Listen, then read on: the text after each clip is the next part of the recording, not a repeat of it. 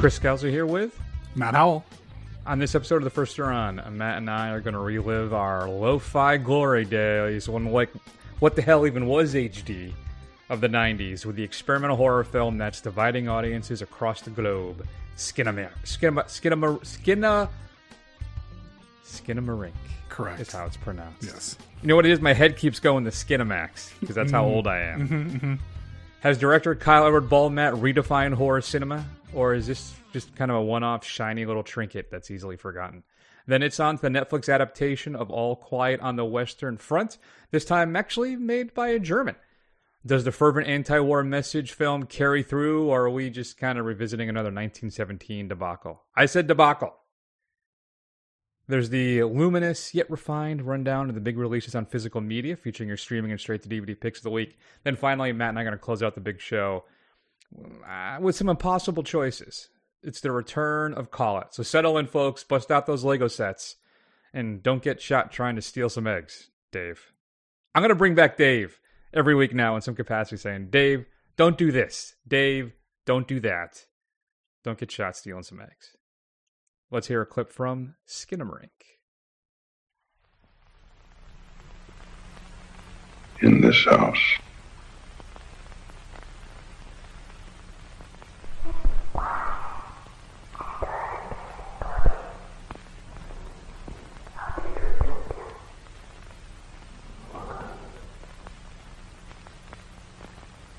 in this house,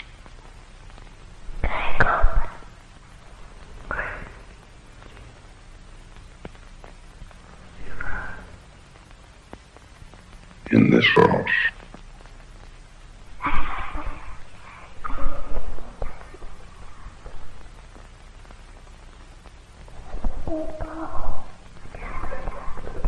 in this house,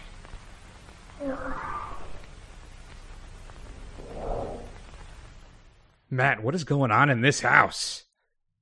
Well, um, besides being a flashback to Don't, is this the Don't version? Is this Don't that we that we wanted? I, I, I hope not. not yeah. Um, okay, so not that that's a slight against Skinamarink. No, I want to no point out. I'm no. not saying that this is bad because it's not Don't.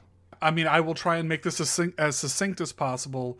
A um, sibling duo made up of a uh, young girl and a young boy, um, probably around six to four years old, wake up one morning and their parents are gone, as well as all of the doors and windows to the outside world are gone from their house. And they're trapped in there and they're forced to just live out and see what happens. Yeah, I think that's... That's pretty much, I guess, my interpretation of the film as well. Matt, I guess the big, big question I have for you about Skinamarink is, should we have watched Plane? No. My question is, does Skinamarink ask too much of us as an audience? I don't think so. I think this is an experiment in a particular kind of horror. And just based on the reviews and the kind of reaction of the audience, I think this is, you're, you fall into one of two camps. You are either all in on this thing and mm-hmm. found it full of suspense and dread and apprehension, or you thought it was a bunch of art house navel gazing and you don't see what the big deal is.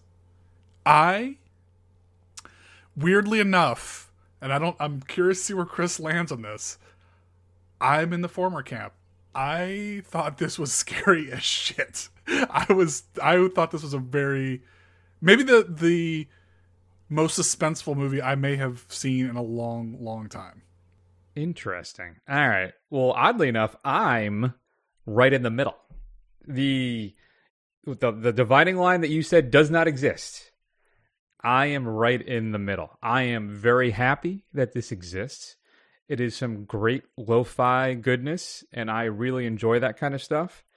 And there's like a whole genre of music that's like lo-fi that I got into a couple years ago that I like as well, right? So I'm on board with this. I like experimentation. I'm tired of seeing the same thing over and over again. And I think I respect this. Mm-hmm. I'm not sure I loved all of it, but I think what works, works extremely well.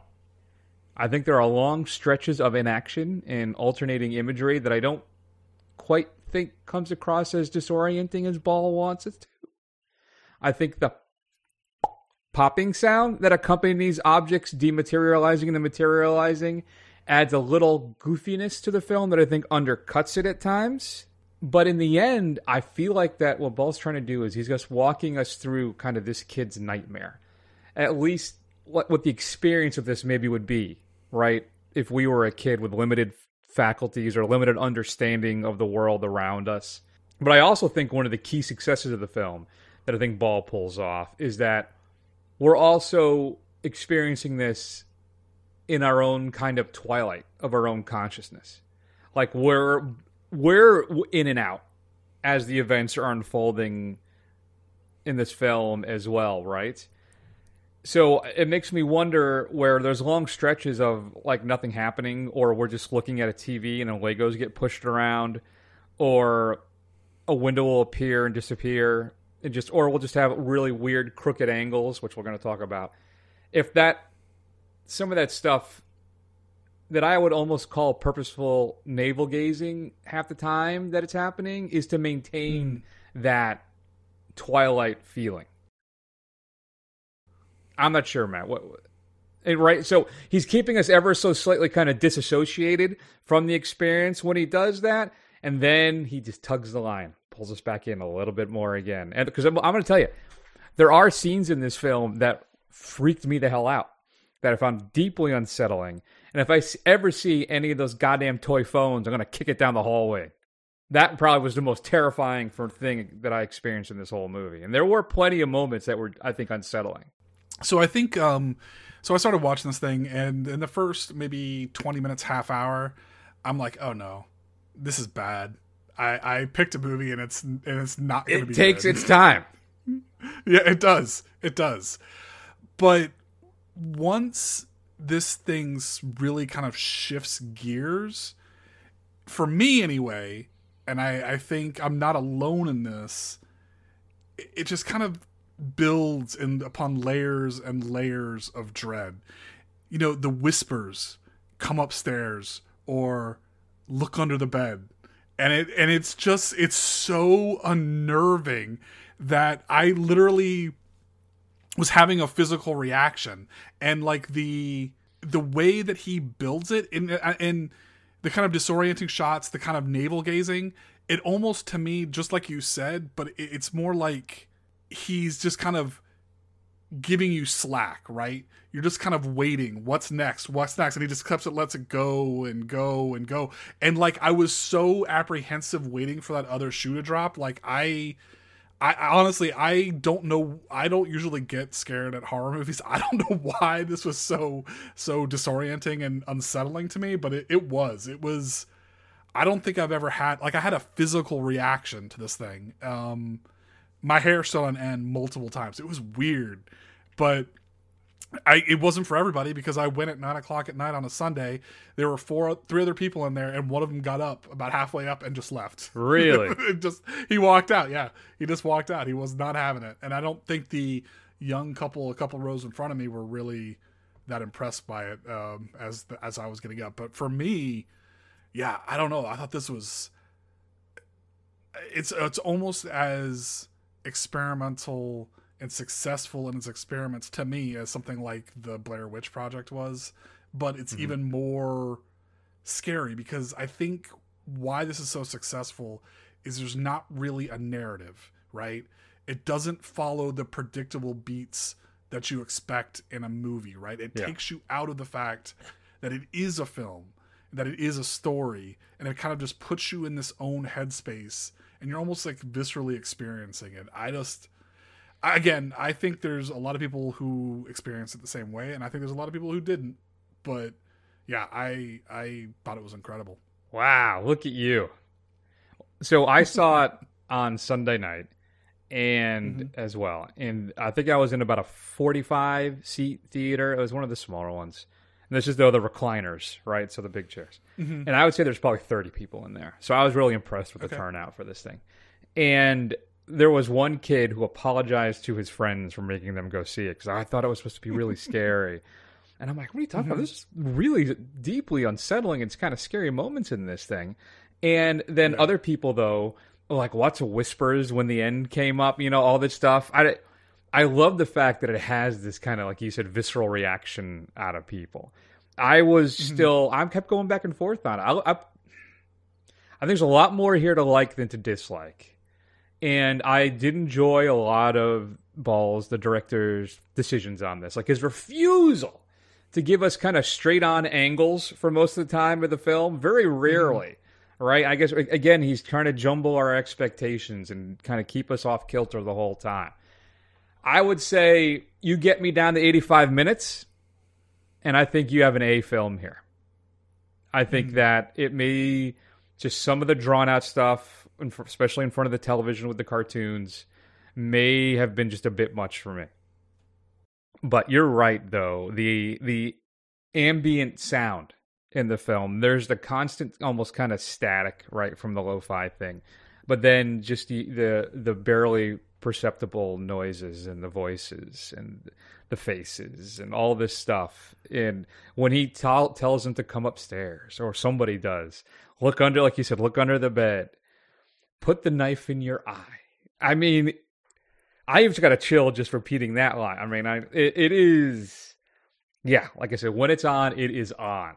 So, what's with the Legos? Can you explain the Legos thing to me? It's just, it's just that whoever's possessing this house is just a big fan of Legos and Duplo blocks and shit. I, I the way I took it was, it was the the kids. They brought their Legos out as their toy as they're trying to kind of keep themselves occupied, kind of see a sense of normalcy.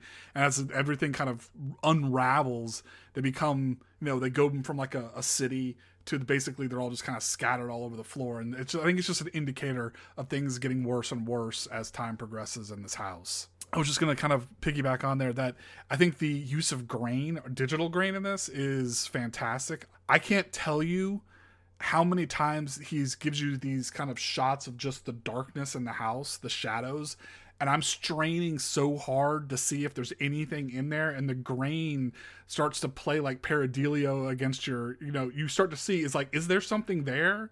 Like, it was like, is there something lurking just out of the side of this kid and me? And like, it was just, and then the light flicks on and there's nothing there. And it's like perfect, just the way they do that. Cause I'm trying so hard. I'm like, wait, there's movement in that grain. There's something there. But yeah, it was good. So I think it does the best with its budget, Matt. Do you know how much this thing cost to make? Fifteen grand. Fifteen thousand dollars. Wow, that's crazy. And it's doing relatively well given that. I think Shudder found this thing and gave it a run. I'm shocked how many theaters this thing is in. And I and when I say shocked, I'm pleasantly surprised. And yeah, Matt, I don't know. I'm I'm giving I'm gonna give Skinamarink uh, a B plus. Are you? Yeah, I'll I'll allow that. I'm gonna give it an A. I really I really enjoyed the film, which will be really interesting to see how well it holds up to repeat viewings. Not in a dark theater by myself, mm. basically, uh, with the with the kind of surround sound experience there. But uh, I don't know. We'll see. We'll talk about this a little bit uh, on Quiet on the Western Front when I talk about the sound design and the experience. What I've started to do now that I'm, you know, that I watch stuff, at, when I watch stuff at home is I always have my, my nice, like high tech kind of Sony headphones that wrap around your ears and then mimic surround sound and stuff too.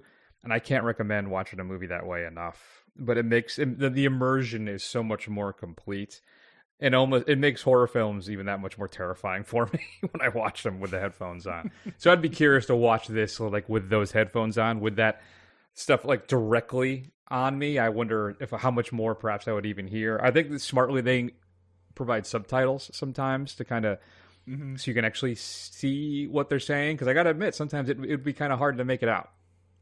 Yeah. So yeah, interesting. All right, any uh final thoughts on uh, the Skinamarink, Matt? Uh, if it's still out there, I encourage you to go check it out. Everybody's always complaining that there's nothing ever original, and then when something drops, people are like, it's terrible. No, they're wrong. Go check it out. Yeah, I, I would say so. Skinamarink is currently playing in limited release in a lot of theaters. You might be able to track it down. Mm-hmm. If not, since it's a Shudder release, I'm assuming it'll be in Shudder in a month or two. Make sure you at least check it out there. But I still, horror is best experienced in a theater with a bunch of people. So if you can, check it out. Feedback at the first run dot com. We'd love to hear your thoughts as always. Matt coming up on physical media this upcoming Tuesday, January twenty-fourth. I'll, I'm going to tease you, Matt. This is a uh, four K disc that's going to be coming out. four K. I don't think I've ever owned this in any media whatsoever. So maybe I'll be picking it up. We uh, have here a peculiar situation, Mister Kersey. We find it necessary to make you a proposition since you are not going to favor us by dying. You uh, work for a company with lots of offices. Get a transfer to another city, and I'll drop this gun in the river. Are we connecting, Mister Kersey? We want you to get out of New York. Permanently.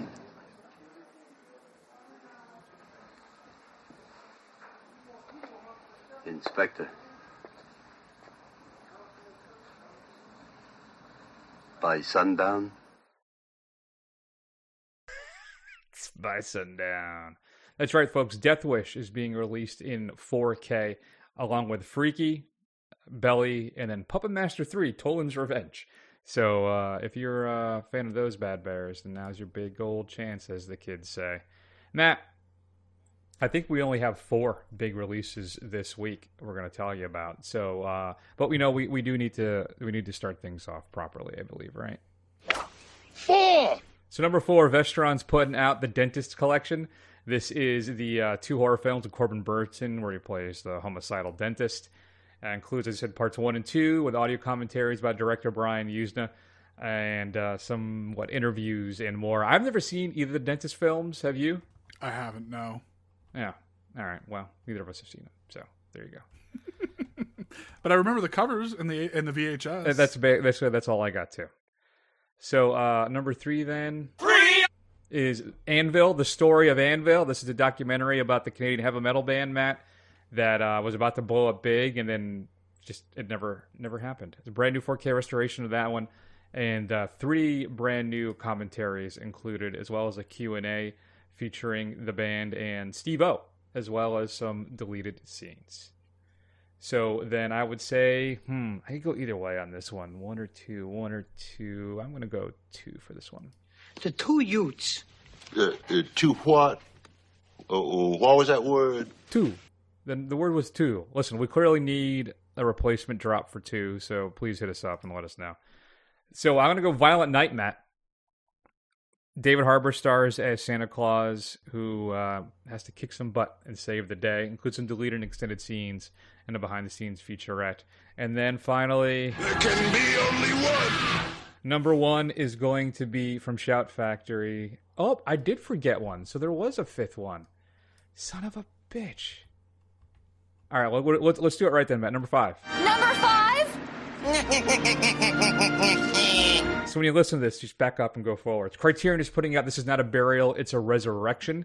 When her village is threatened with forest resettlement due to reservoir construction, an eighty-year-old window, widow. I always say that. Whenever I read the word widow, I say window. Finds a new way to live and ignites the spirit of resilience within her community. two K Digital Master on this one, a new audio, new audio commentary, and them uh, some short films by the director, Jeremiah Mosesi. So uh, you can pick that all up from Criterion. And then, as we said, Matt, number one, Shout Factory is putting out the Jackie Chan Collection, Volume one. The Killer Meteors, Shaolin Wooden Men, To Kill with Intrigue, Snake and, and Crane, Arts of Shaolin, Dragon Fist, Battle Creek Brawl, and Dragon Lord. All but Battle Creek Brawl, Matt, get two K restorations and new audio commentaries. Dragon Lord gets a uh, two cuts of the film, though, are included. The nineteen ninety-six, excuse me, the ninety-six minute Hong Kong theatrical cut and the one hundred three minute cut that was released in some territories. It has about fifteen minutes of extended or alternate footage. So uh, there you go, Matt. You can pick up some Jackie Chan goodness from Shout Factory. Your streaming pick of the week. I'm going with Programmed to Kill. Action greats Robert Ginty, who did The Exterminator and Exterminator two, and Sandhal Bergman, who was in Conan the Barbarian and She, square off for deadly combat, Matt, in this high-tech tale of lethal, beautiful killer android on a rampage of inhuman revenge. Capturing a daring raid by ex-C I A agent Eric Matthews, Skinty, the most merciless terrorist hitwoman, Samira Bergman, is brought to the U S, Matt, where she undergoes experimental brain surgery. Transformed into an unstoppable bionic warrior, she returns to the Middle East, where she obediently wipes out all of her former comrades. But when a malfunction reactivates Samira's human memories, Matt, she launches into a frenzy of cold-blooded vengeance. As she methodically terminates her C I A adversaries, only Matthews can halt her murderous onslaught. So, there you go. Programmed to Kill. Big uh, B action film. Was it from the eighties? I can't remember. But you also, who also is in this? A very young Paul Walker. What should we be streaming this week? So, in advance of the new M. Night Shyamalan movie, Knock at the Cabin, I decided to start catching up with his uh, T V series on Apple Plus called Servant. Ooh. About a uh, young couple who uh, hires a young woman to be their nanny, live in au pair, and because it's an M. Night Shyamalan joint, things go off the rails really quickly. I'm about halfway through the first season. There's four seasons. The new one that just came out is the last one, but I'm enjoying it so far. I'm still trying to finish uh, Andor. Oh, really? You haven't... Uh, what have you thought of it so far? I've liked it a lot. I think I got one episode left, but I've uh, really enjoyed it. Though it seems to take a weird kind of sidestep for a few episodes when he's in the prison. Kind of resets everything. I don't know. I'm, I'm sure it'll wrap up and mean something by the end. And then uh, I've decided I'm going to skip the uh, Nicholas Winding Refn show on Amazon and go straight to the Netflix one because I'm going to try and boost those numbers. And then I'll hit the Amazon one afterwards when I'm done with that, since they're not really related, so it doesn't really matter.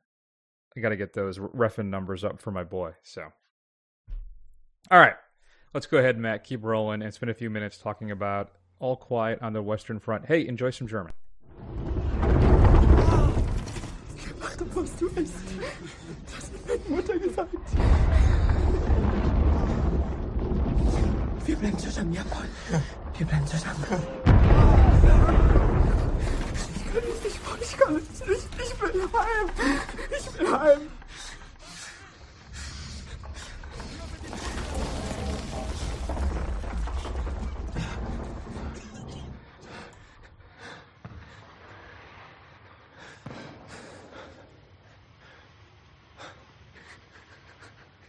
Feuerwalze. Was? Alle paar Minuten verschiebt sich das Granatfeuer nach vorne und direkt dahinter rückt die Infanterie nach. Was heißt das? Sie kommen. Such a beautiful, romantic language, that German, man. So, I just want to clarify too, this is not the bad, bad, bad Germans, this is just the bad Germans. All right, things get exponentially worse. Exponentially. But, and if you're wondering what they're saying, basically what's happening in that scene is that they're being bombarded. The uh, Allied forces are hailing them with bombs, and then it gets real quiet. And then one of the guys asks, why is it so quiet? What's happening? And he says, because they're advancing. They're coming.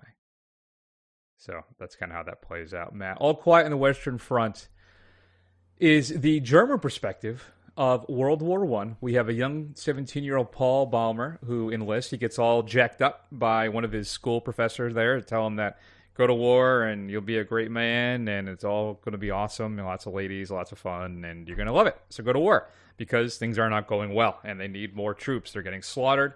Uh, well, both sides are really, but the, it's just basically a wholesale slaughter on the Western Front. And what happens, Paul and his buddies get basically smacked in the face with reality right quick, and things go horribly wrong from there. Matt, this is an adaptation of the original novel. I've not seen the original film. Have you? No, but I did read the book. Oh, you did? I did, yeah. So how was this in regards to the book then? Was it pretty faithful? Or I know, from what I understand, one of the things that I'm, I guess I'm disappointed at is they excise the part where Paul goes home and has trouble. I guess he gets some leave or something. He has to go back. And then he realizes he can no longer identify and connect with people there because he's been so, what, just beaten up and just assaulted by what he's seen that eventually, though, he ends up going back. So I will say it's been probably twenty-five years since I read that book. I read it when I was like in high school, and I remember really enjoying it. I thought it was an excellent book. Um, the ending is very different. Um, mm-hmm. So results the same, but the circumstances are very, very different. Um, and then also there are, you know, different pieces of it. Um, like you mentioned, the fact that he doesn't go on leave and doesn't go home, that are missing. But I think overall it gets at least the tone of it um, correct. Yeah. And I understand too, does it involve a butterfly in the book? The ultimate ending of the film? Yes. From what I can remember. All right. Yeah. I guess that's what the original film ends the same way, but uh, all right. I, one thing, Matt, I'm watching this thing is, first off, it's it, I was interested to see the, a German take on the film, because the previous one was done here in the States. I think it was done by Universal Pictures. And I was curious to see what the German version would be like, considering it's their story that's being told, basically. And I would say it is a harrowing account of the impact of war on people. And I think at no point, which much like the book, from what I understand, is that it does not glorify war in any capacity. Uh, I still haven't seen the Russian film Come and See, which I've owned on Blu-ray for about a year now, which is supposed to be, I guess, is the definitive anti-war film. And that, I think, was more to do with World War Two than... Uh, but either way, watching this film, seeing these young brainwashed kids have no idea what they're getting into due to the force of the propaganda. And some of the imagery in this, Matt, is so stark. Remember, when I talked about earlier in the show, too, I watched this with my headphones on. So the sound design with the explosions, uh, the bombs, the bullets, the people exploding. I mean, all of this stuff, it's very visceral. I I had one of the more disturbing things I've ever seen in a film was when that one guy gets crushed by the tank. I, like, viscerally, I repelled in my chair. It was so unsettling to watch. And I think Berger, who's a director, does a great job of recreating the battles. I think maybe because of the sound design in my headphones, but some deeply unsettling imagery, Matt. It felt almost suffocating at times, which I think is a real testament to how successful this film is. Uh, what was your experience with it? Yeah, I thought it was quite um, good. Now, I have not seen the original. Um, and what's interesting is I turned this thing on on Netflix, and they're all speaking English. I'm like, oh, I thought this thing was in German.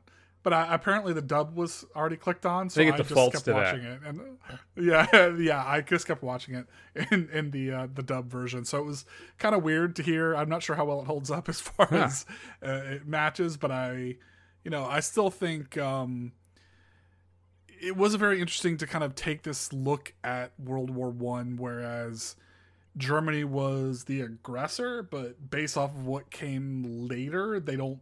They were not kind of painted as evil. Um, and yeah, I mean, the images, I mean, the whole thing where, you know, these kind of new weapons of war, you see the tanks coming up, you see the French coming and burning everyone with flamethrowers, which is stuff nobody had ever seen before. The gas and, and like the, the weapons that were used in this is what came up with the concept of like war crimes and the Geneva Convention. Like this, it came out of what came out of World War One, what you could and couldn't do. And just to kind of see all the stuff that just these horrible mechanized ways to kill each other and how fruitless it was to fight over, you know, a few hundred yards of shelled out dirt. Um, Yeah, I mean, they would move forward and you could barely even tell that they had made any progress because it would be exactly the same where they ended up. Compared to nineteen seventeen, I think this is much, much better. Oh, yeah. I Sam Mendes' Activision-based film, I'm not a huge fan of. So, yeah, this is a much better, more fascinating, more engaging experience. Uh, I would also say, like, I love the score for this. It's very stark and violent, the music. And it's just kind of this pounding crashes. And it's just really, it almost evokes, like, a horror film atmosphere while you're watching this thing, which I think is perfectly suits everything. There's also other just terrifying scenes, or it's really deeply unsettling. The recycling of the uniforms as you watch the progression, basically, of the meat grinder-esque way that the war happens and how it all, it's just horrifying, man. Absolutely horrifying. You're just struck by how young all these kids are. He's seventeen years old. They're all in their late teens going through this. And in the final, the finale, in the end, when the General Fredericks just the armistice has been declared. You basically have to sit tight for a few hours, but he wants that one last victory and pushes them yeah. back in to the war zone. And Balmer just kind of resigns himself to his fate. I mean, he's just, he's gone at this point. You can see it, the lack of life and soul in his eyes at that point, is that he's just officially given up. And it is really just unsettling, and but deeply effective and moving as well. It, yeah, I don't know what to tell you, Matt. It is one of the more visceral war films I've seen. I think just what we are able to do now with technology makes this stuff that much more hyper-realistic and upsetting. So, yeah. Yeah. So, I mean, I think that's one of the big deviations. And when I watched it, I was kind of struck was the end. So, spoiler alert for a hundred-year-old novel, but um, so the way that the original book, the book ends, is essentially um, Paul is killed, the armistice is signed, the peace treaty hasn't stopped yet, but nobody's fighting. And he's just killed by a sniper taking a pot shot. And like the the literally, it's completely pointless. There's no charge. There's nothing like that. And and basically, I think he is like one of two casualties on the last day of the war. And it's like, that's, the report is it's all quiet on the Western Front because they were the only two people who've been killed. And so it's a much different kind of beat than what it actually, the film actually ends up. Wow, I think that's a much more powerful ending. Mm-hmm. Yeah. Yeah, I was surprised. I can't figure out why they did it the way they did it. Um, maybe for like the last kind of great, uh, you know, I, I guess action scene, which is fantastic. But I, yeah, I don't really know why they decided to go that way instead of sticking to the source material. Another thing they introduced in this film, I guess it wasn't in the original movie, and I don't know, Matt, if you recall, if it's in the, in the book, is the introduction of the armistice subplot when the German leadership goes to f- speak with the French and the Allied to kind of negotiate the piece. And what what's most interesting on that is I'm on the fence about its inclusion in the film, because I think it works as well as it does because of the hindsight that we have as to what it ended up happening because of that. Now, though, I guess likely foresight at the time, if you were there, I don't know. But either way, I think it feels, if anything in the film feels this way, it felt cheaply manipulative to me. Yeah, it's interesting because this is written from a, or filmed from a German perspective. It's pretty well known that after the First World War, the other nations like France, they really stuck it to the Germans. They were like, you're the aggressor, you lost, we're going to punish you and drive you into the ground. And it completely caused their economy collapse. And they had like years and years of being destitute in Germany. And that's what allowed for the rise of Hitler and Nazism, because he made these promises to bring Germany back to being prosperous. And it's interesting to kind of see, since this thing is made from a German perspective, like the kind of almost how they portray like the French and the other allies mm-hmm. being like, oh, you, you look what they've driven us to kind of thing. I don't know if I Beyond. went that far, but I mean, mm-hmm. historically it's accurate that that's, yeah, that is what happened, but it's, it just, you're right. That is one hundred percent what happened, but it almost seems like, I mean, obviously the Germans almost seem like sheepish and apologetic kind of thing, whereas the French seem like these kind of, you know, very imperious, like, you know, we're going to punish you kind of thing, yeah. which they probably deserve because obviously just, they just invaded France. So what else are you going to do? But it's interesting. I don't, I don't know if there were some subtext that I'm maybe just adding to it at that point. Possibly. I don't know. You're a really brilliant guy though. So who knows? So, all right, Matt, what are your final thoughts on All Quiet on the Western Front? What are you going to give this bad bear as a grade? Um, I'm going to give it a B plus. I really enjoyed it. I think they, the parts where they did veer off from the um, source material, especially the end, I'm not sure why they did it. I don't think it was necessary, but overall, I think it's it's quite good. Yeah, I'm agreeing. I'm in agreement with you. Lockstep, like you and me, we're like Germany and Italy and Austria, and probably not. Can we go with Can we go with U S and England? How about all right, that? We'll do that. Like, we'll be yeah. we'll, we'll yeah, be the yeah. U S and England on this one. That's probably a good call. B plus is all around. The All Quiet on the Western Front nineteen twenty-two version is currently available to stream on Netflix. If you had a chance to see it, shoot us an email at feedback at the first run dot com. Matt, let's go ahead and close up the big show with a round of Call It. I went super old school with this.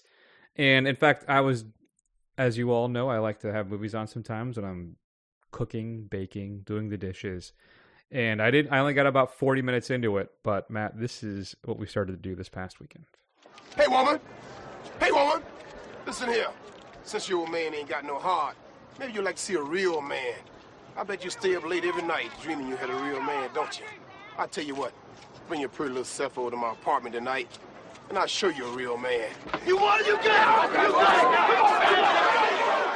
it! That is Clubber Lang being wholly inappropriate with Adrian Balboa in uh, Rocky three. So, uh, yeah, I guess started watching Rocky three. Uh, I, we haven't gotten to the first fight yet. Uh, Mickey has had his first heart attack, I guess. Actually, the fight's about to start, and that's when I kind of had to move on.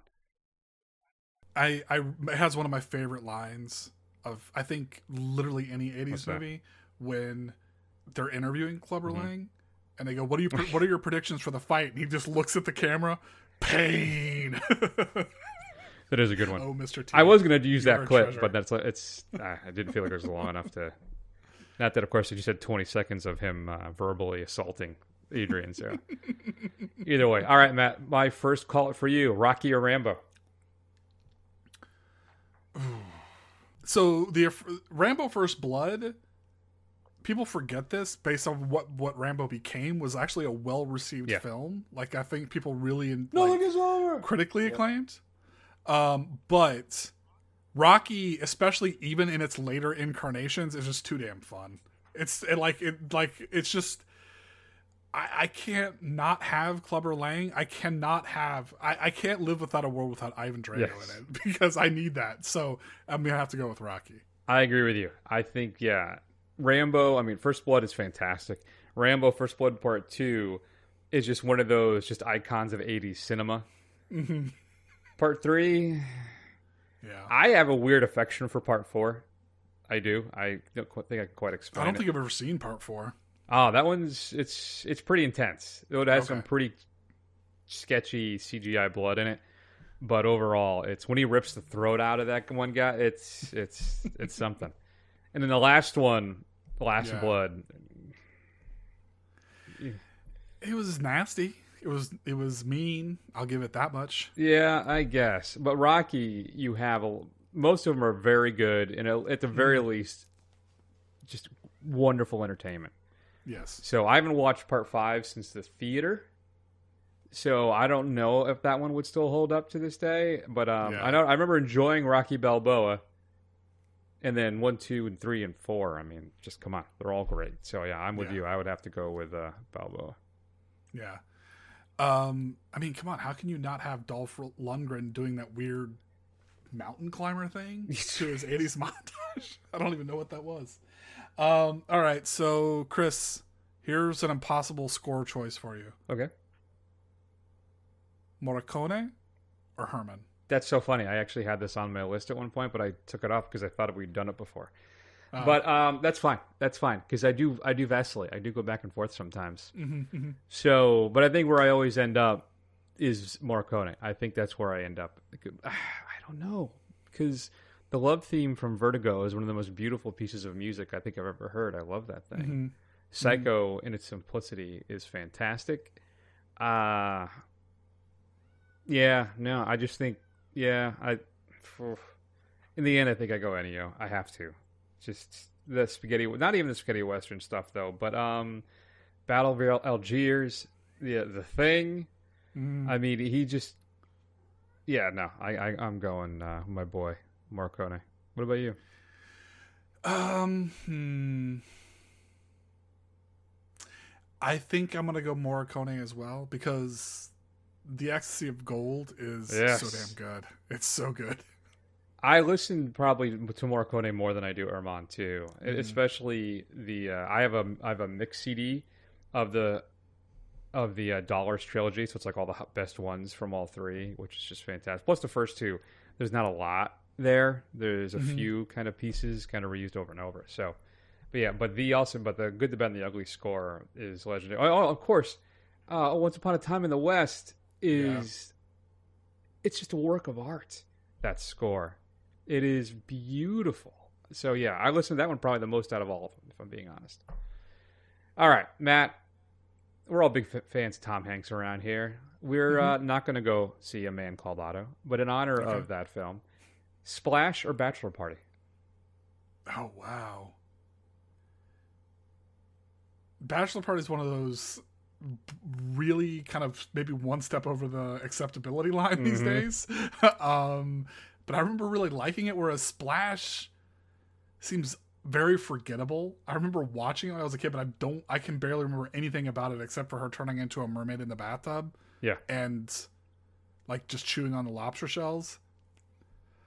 I'm going to go Bachelor Party and probably just, yeah, I'm going to go Bachelor Party, I think. Yeah, I think that's the right decision. I think Splash yeah. is fun. It's romantic. It has its moments. John Candy is a blast in it. If, if mm-hmm. I were to go, Candy's really the only one that would push me over the edge to go with Splash. But in the end, I think Bachelor Party and all its eighties raunchiness and ridiculousness when they're at this male strip club and the hot dog scene.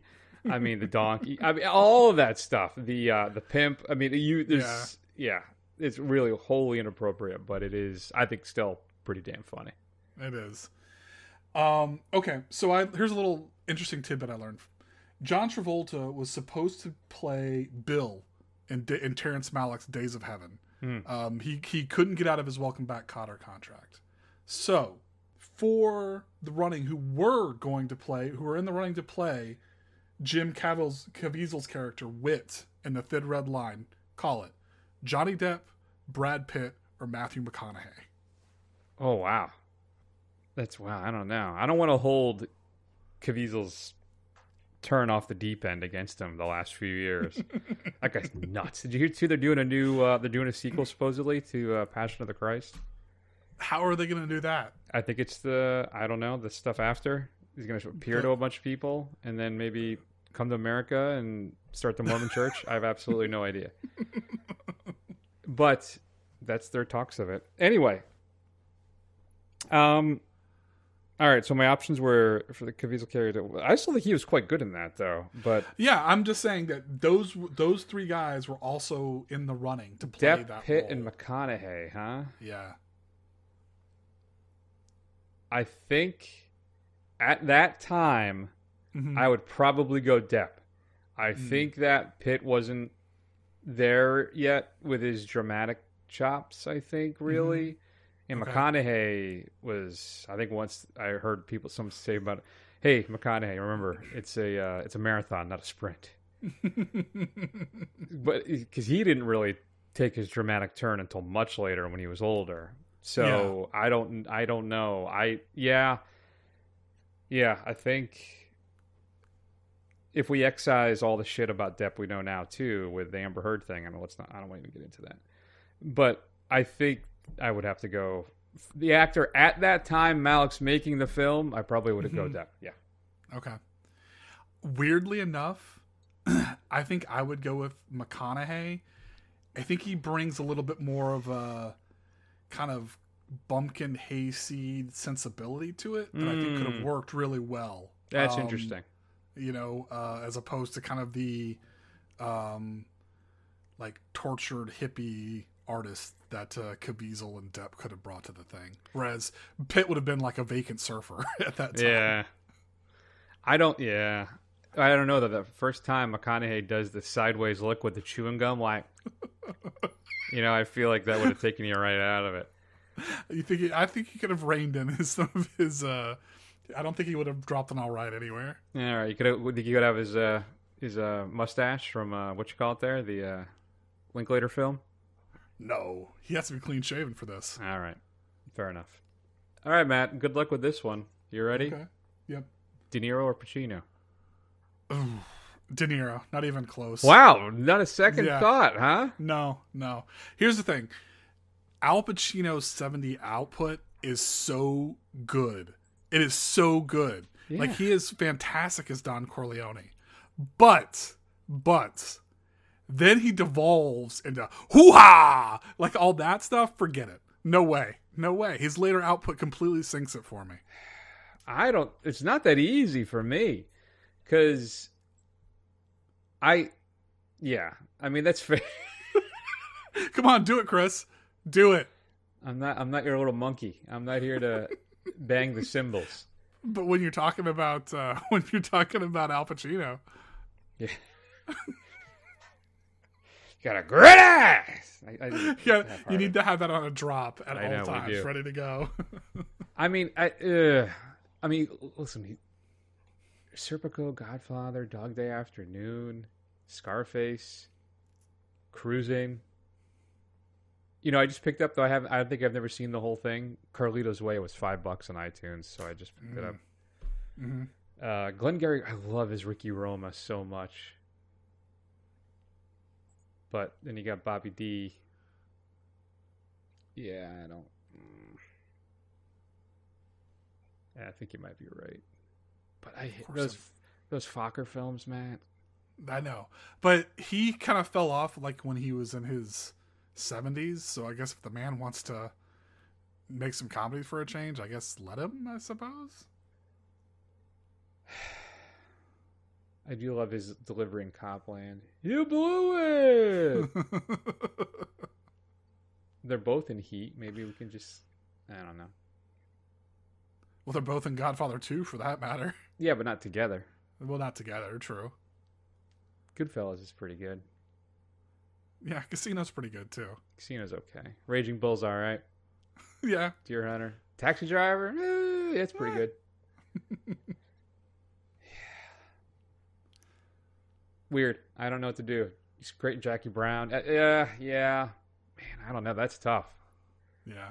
So who would then play... Who would you have play uh, Corleone, then, if uh, it's not Al? Who else up for the role? Is somebody else up for the role? And I don't know. Maybe.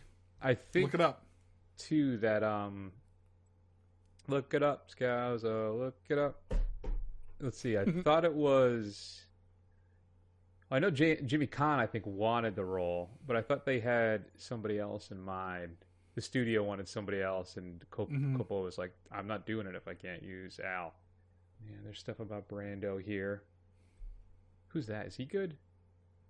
Brando. Uh, so let's see. Almost cast in The Godfather, it says Martin Sheen as Michael Corleone. Paramount wanted Warren Beatty or Robert Redford. Robert wow. Evans wanted Ryan O'Neal. But Pacino was Coppola's favorite. They thought he was too short. They also were interested in Dustin, uh, Dustin Hoffman, Martin Sheen, and James Caan all auditioned. Burt Reynolds was offered the role. Really? But Brando threatened to quit if they hired Reynolds, so Reynolds turned down the role. Jack Nicholson, but he turned it down because he felt that an Italian-American needed to play the role. Frank Sinatra as Vito Corleone? Man, crazy. I know, but could have been. Warren, I cannot see. Imagine Redford or Beatty. I, it just doesn't work. Ryan O'Neal, especially not Ryan O'Neal. Yeah. Oh, how about this one? Elvis Presley as Tom Hagen. God, so much cocaine. Um, I can't imagine Burt Reynolds. All I could do think of is Norman McDonald doing Burt Reynolds doing Michael Corleone. See, uh, the what I'm reading here says Burt Reynolds was considered for Sonny Corleone. Oh, am I misreading that? No, it says, Wikipedia says Michael, so that has to be true. It has to be. I don't know what to tell you, man. Mm-hmm. So. Interesting. Casting what if. So obviously, you know, we want the one with Frank Sinatra and Elvis Presley in it. That's the one. That's yeah. That's the real Godfather that we should have gotten, that we were robbed of. As long as they both sing in it, yes. yes. All right. Any more? You gotta close this out. Yeah. Um. So pick the cruise film: Top Gun: Maverick or M I Fallout. Oh, I, uh, I'm gonna. I'm. I think I'm gonna go Fallout. Mm, Even that's though incorrect. You think so? It's incorrect. Yeah, it's incorrect. Why no. is it incorrect? Because Top Gun Maverick's way better. Fallout's great, but Maverick's better. I don't know. I don't know about that. I mean, the whole the problem with, with Maverick is that the whole conceit of the film proves the opposite opposite point. The whole what? film, the, the whole thing is that you can't have a drone do this job when, if you think about it for two seconds, a drone would be the exact right thing to do, use to use do that job. Mm-hmm, mm-hmm. I mean, if you want to put it that way, for a, a, you know, against the Impossible Mission Force, sure, sure. And I probably would call in the Impossible Mission Force before I'd call in an aging pilot who uh, does nothing but get into trouble. I mean, so you're going to call in an, an aging secret agent for a uh, a a uh, completely fake uh, I M F? Sure. I listen. You know, you have an issue. Ethan Hunt occasionally loses nuclear material. Just several times. I mean, he's only been called into question what six or seven times. I like that he's had to clear himself. Yeah, and I like too that I think that I don't think I think outside of the first film have they ever actually gone on a mission. Like they've been like rogue for like four out of like six films or something like that. It's crazy. The last one was a mission. Was Fallout was it was to get the. Was well, that a they mission? Have, they were at the beginning. It was, but then they were sidelined because they yeah, screwed so, up. Dude, those guys should have been disavowed right. like seven movies ago. They've been. They shouldn't even have been like in the first three one. times. Mm-hmm. That's my issue. That's what somebody the, the last bunch of James Bond movies too. I don't think he went on a mission outside of the first movie. The rest of the time, mm-hmm. he was like getting revenge or screwing up or doing something else. Anyway, they should have you writing that stuff, Chris. I think so. Maverick over Fallout. I mean, I don't know, man. I I, th- I think I think it's Fallout. I think I would, I enjoy that film more. It really what it is. It's your. Uh, you stand for Henry Cavill and you just are not on board with Miles Teller. Is that really what it is? That's probably part of it. I, I yeah. miss not having a, a remake of Take My Breath Away. I think that was a mistake. Just to play it over and over and over again. We need more Kenny Loggins, I think mm-hmm. was a... There was definitely not enough Kenny Loggins. I don't know why they weren't playing playing with the boys while they were playing football. Yeah. I... yeah. You know what's funny too about Maverick is it doesn't get any of the hate that like... Uh, Star Wars does the the um the first one, the J J Abrams one, where it's basically just a remake of the first film, because mm-hmm. a lot of Maverick is just a redoing of stuff from the first film, like the first half of it, right? Yeah, but I mean, I think, you know, as popular as Top Gun was, there's not like a church of Top Gun like there is a church of Star Wars. True. And maybe there should be a church of Top Gun. Yes. Mm. Maybe that's should. what we need. We need some good old-fashioned American pride. That's what really what we're missing mm-hmm. these days. Mm-hmm. Yeah, that's that's our big problem is jingoism. What are your thoughts on the call-outs, folks? What would you choose? Shoot us an email at feedback at the first run dot com. Matt, did I update the calendar? Is there anything in there for next week? Um, we're going to see Missing, um, the pseudo follow-up to... that uh, other movie that we watched yeah, about yeah. social media, yeah, yeah, yeah, uh, that I'm drawing a blank on. Uh, searching, second one, I think. Searching. That's it. Thank you. Um, second one, Up in the Air. We have a long list though, so we can plug something in there. Oh yeah, we'll find something. And in the meantime, you can find us on Facebook, Twitter, Instagram, YouTube. Just do a search for The First Run. Scroll, scroll, scroll. Eventually, you'll find us. Head on over to uh, the actual website, the first run dot com. You can see the old report card, which is I think about six months out of date. And then uh, download or watch or watch or listen to all the old episodes. The full archive is up there, folks. Even the bad tech ones with the poor microphones and the super secret Dave ones. So you can listen to all of those there. And then finally head on over to Apple Podcasts and give us a review. It'll help other people find the show. And we'd really appreciate it. In the meantime, let's go ahead, take an extended break. We love you very much. We will see you soon. Take care of yourselves. Later.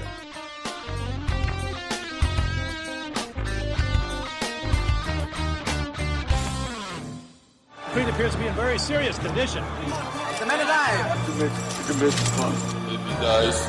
He dies.